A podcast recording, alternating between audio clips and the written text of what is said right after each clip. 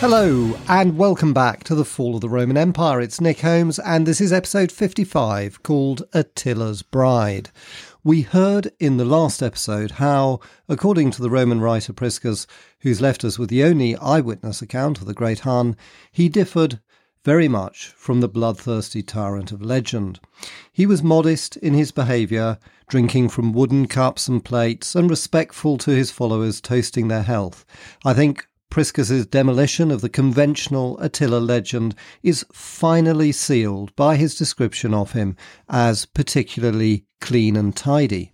But while Attila may have been all of these things, he was also a driven man. This is shown in another interesting insight left to us by Priscus about a legend concerning the discovery of a sword that signalled he would be the conqueror of the world. The story goes that a sword was found by a herdsman following a trail of blood left by a wounded heifer which the animal had trodden on. Quote, he dug it up and took it straight to Attila. Attila rejoiced at this gift, and since he was majestic, he thought he'd been appointed ruler of the whole world, and the sword of Mars had granted him omnipotence in war. So it seems that in his own lifetime, a legend developed around Attila that he had been chosen to lead the Huns to greatness, a bit similar to the story of Arthur and the sword in the stone. Priscus's mention of the widespread popularity of this tale suggests that Attila had carefully nurtured it to strengthen his reputation. And there's no surprise in that. Attila would have been no stranger to the modern PR concepts of branding. To rule the hitherto disparate and lawless Huns must have required a strong personal brand that inspired both fear and respect in equal measure. The fact that after his death his empire broke up fairly rapidly attests to the power of his personality and reputation. I think what Priscus's writings tell us is that like most great dictators, Attila was not just a warlord, but also a skilled performer and political operator. So, to get back to where we left off in the last episode, you recall that in 449, Attila had sent his ambassadors to Theodosius II to throw at his feet the empty bag of gold which had contained the bribe for his assassination. Theodosius and his minister Chrysaphius were quick to make amends. They dispatched another embassy laden with gold to placate Attila. The Hun leader was willing to be placated, and it looked as if the Theodosian court could relax. But six months later, in July 450, everything changed. Theodosius, then in his late forties, was out riding when his horse threw him. He suffered a serious spinal injury and died two days later. This marked the end of the Theodosian dynasty in the east. Theodosius had no son to succeed him, and his cousin Valentinian III in the west was therefore entitled to inherit the throne and unite the two halves of the empire. But Valentinian, true to his uninspiring Theodosian heritage, did nothing. However, Theodosian women were normally far more forceful than their male relatives, and Theodosius's elder sister, Aelia Pulcheria, was quick to seize this opportunity to reassert her own authority. Pulcheria had dominated her brother for the first half of his reign, but had lost her influence over him when he'd fallen under the spell of his wife Eudocia, who had originally been Pulcheria's protege. Pulcheria and Eudocia, originally such good friends, became enemies, and Eudocia was even accused of giving her brother a contract to sell his wife into slavery, which he, in his usual absent minded manner, signed, only for his furious wife to tear it up later. But a few years on, their marriage became unhappy, and relations between Eudocia and Theodosius soured to the point where they separated and she moved to Jerusalem. Theodosius never remarried and spent the rest of his life under the sway of his eunuch minister Chrysaphius, the one who'd set up the plot to assassinate Attila. With Theodosius's death, Pulcheria now stepped forward and agreed to marry a Roman army officer in his late 50s called Marcian, so that he would become the new emperor. Marcian himself was an unremarkable figure, according to one source, a tall man with lank grey hair and swollen feet. But he was well liked in military circles and had the support of the two main generals in the Eastern Army, Zeno and Aspar. They were now the two most powerful men in the empire, and they quickly removed Theodosius's eunuch minister, Chrysaphius, and had him executed. At long last, the Eastern Empire was free of the enervating grip of the Theodosian dynasty, which had done so much harm to the Romans.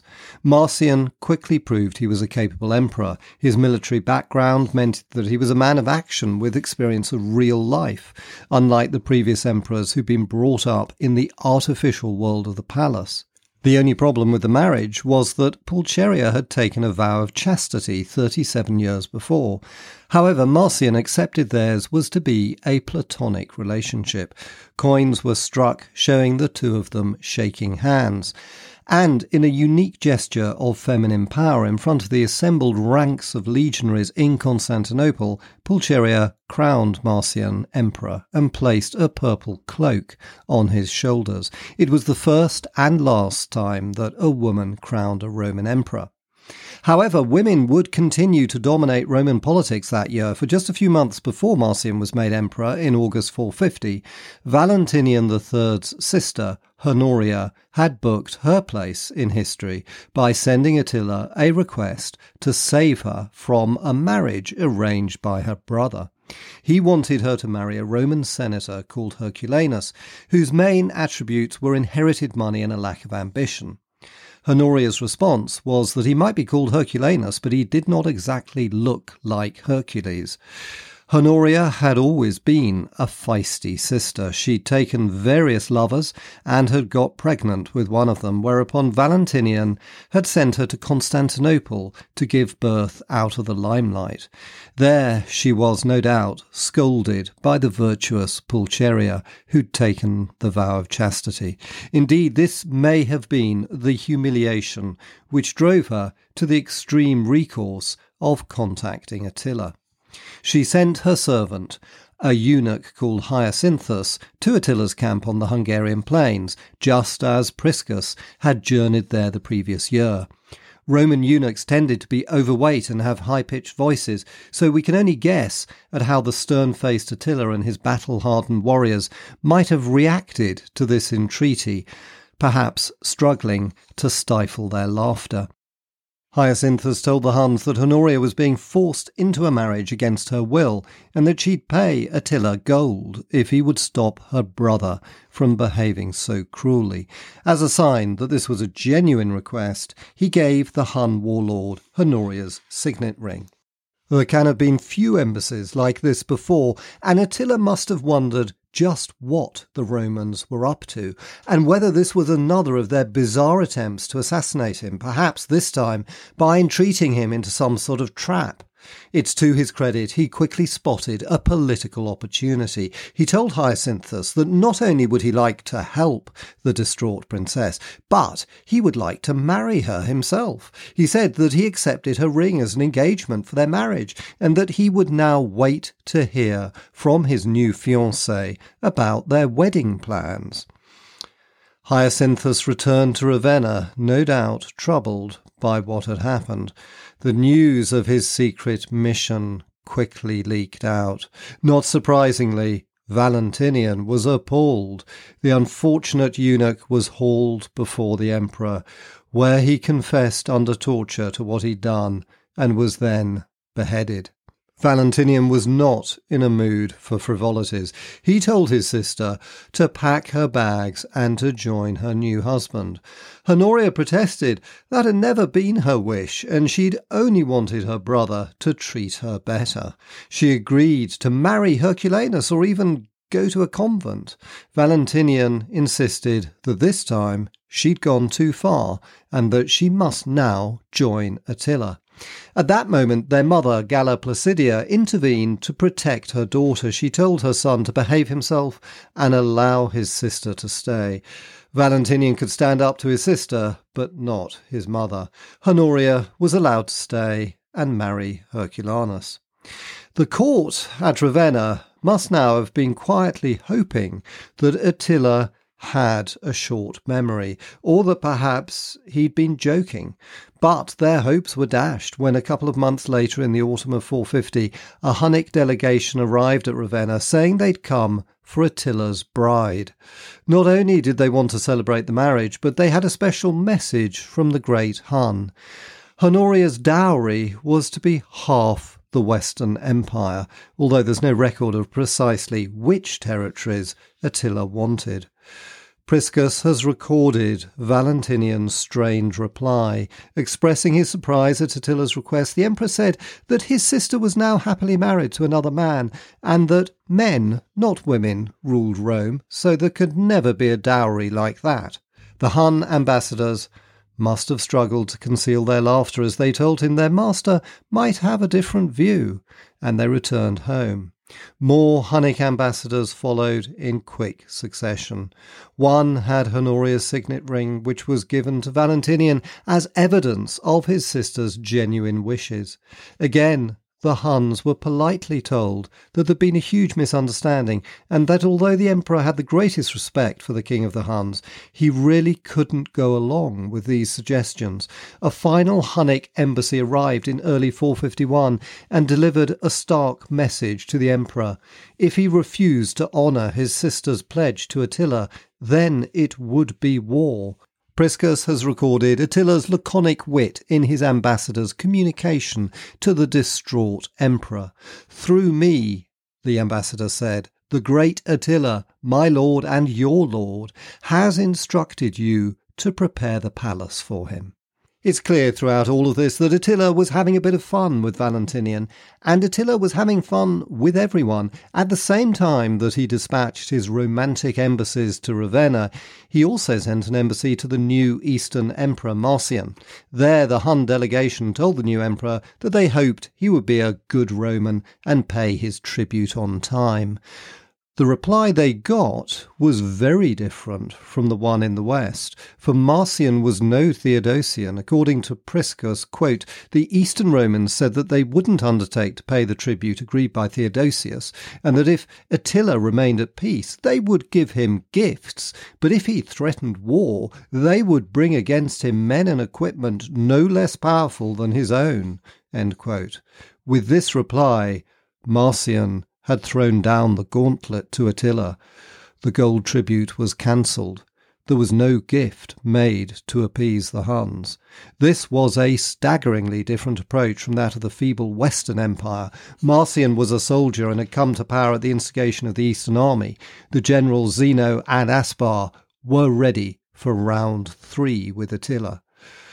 If the Eastern Empire was taking a tough line with Attila, you're probably wondering what Aetius, the hero of the West, was doing. So far, he's been conspicuous in his absence from our narrative. But that was all about to change. While Attila had been fighting the Eastern Empire as ever, Aetius had been preoccupied with Gaul.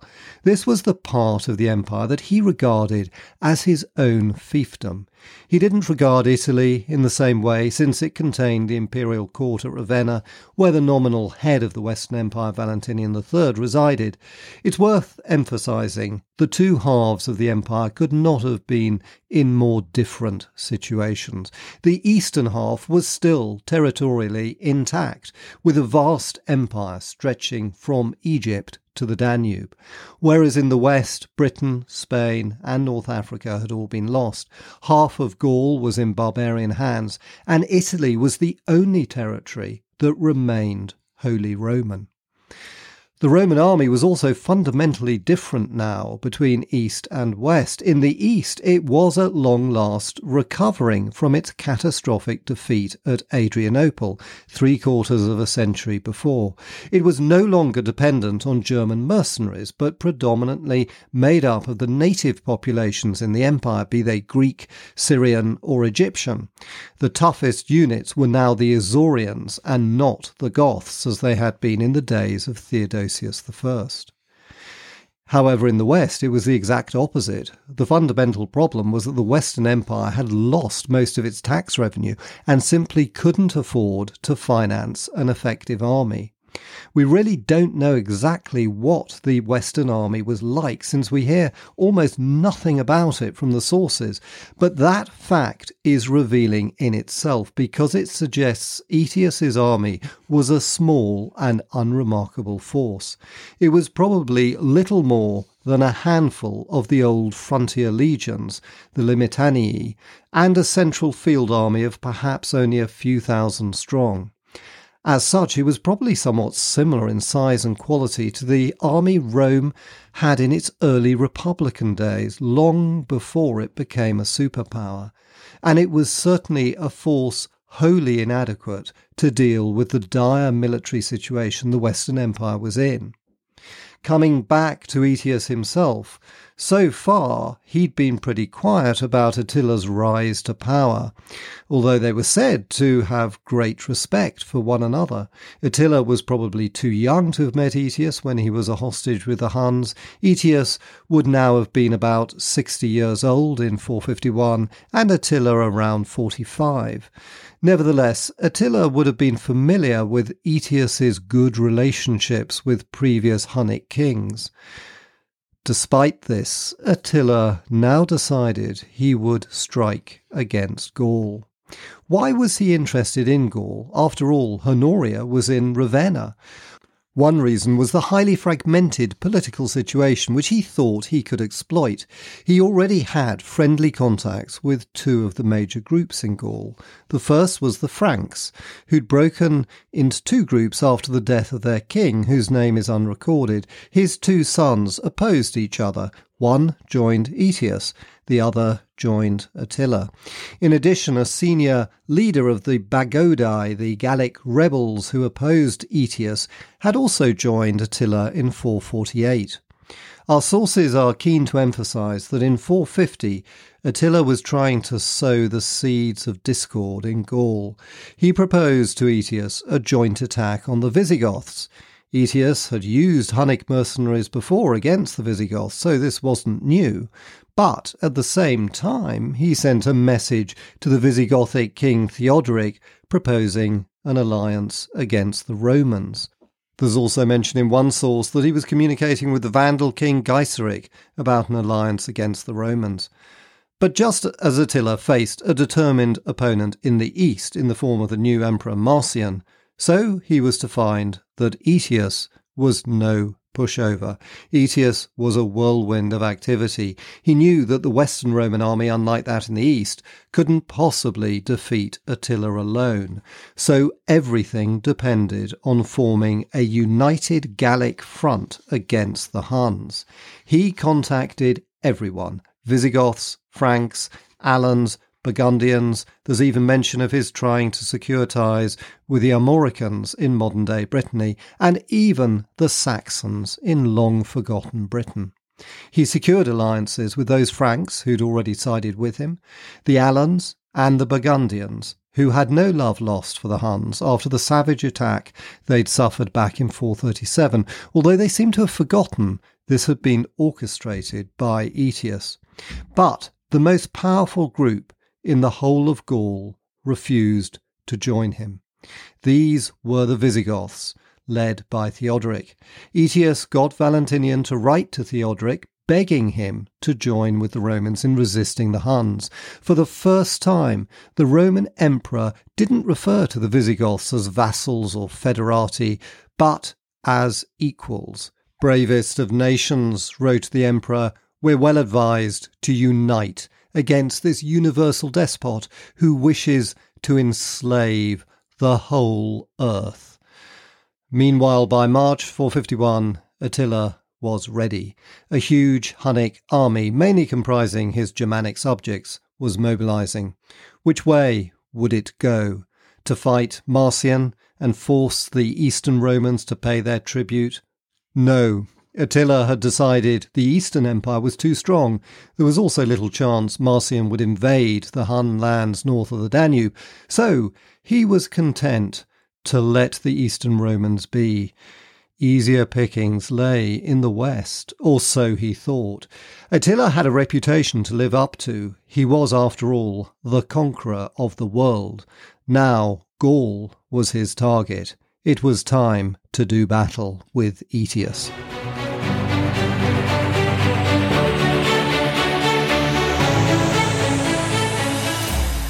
And that ends this episode. Thanks so much for listening. I hope you enjoyed it. And if you did, of course, I'd be delighted for any ratings or reviews in whichever podcast app you use. And if you want to hear more about the Romans, please sign up to my newsletter at nickholmesauthor.com. I'll send you short articles about Roman history from time to time designed to lighten your day. Just click on the link in the podcast app you're listening to right now. All you need to do is put your email in. And next week, we'll find out what happened when Attila invaded Gaul. Thanks for listening and see you next time.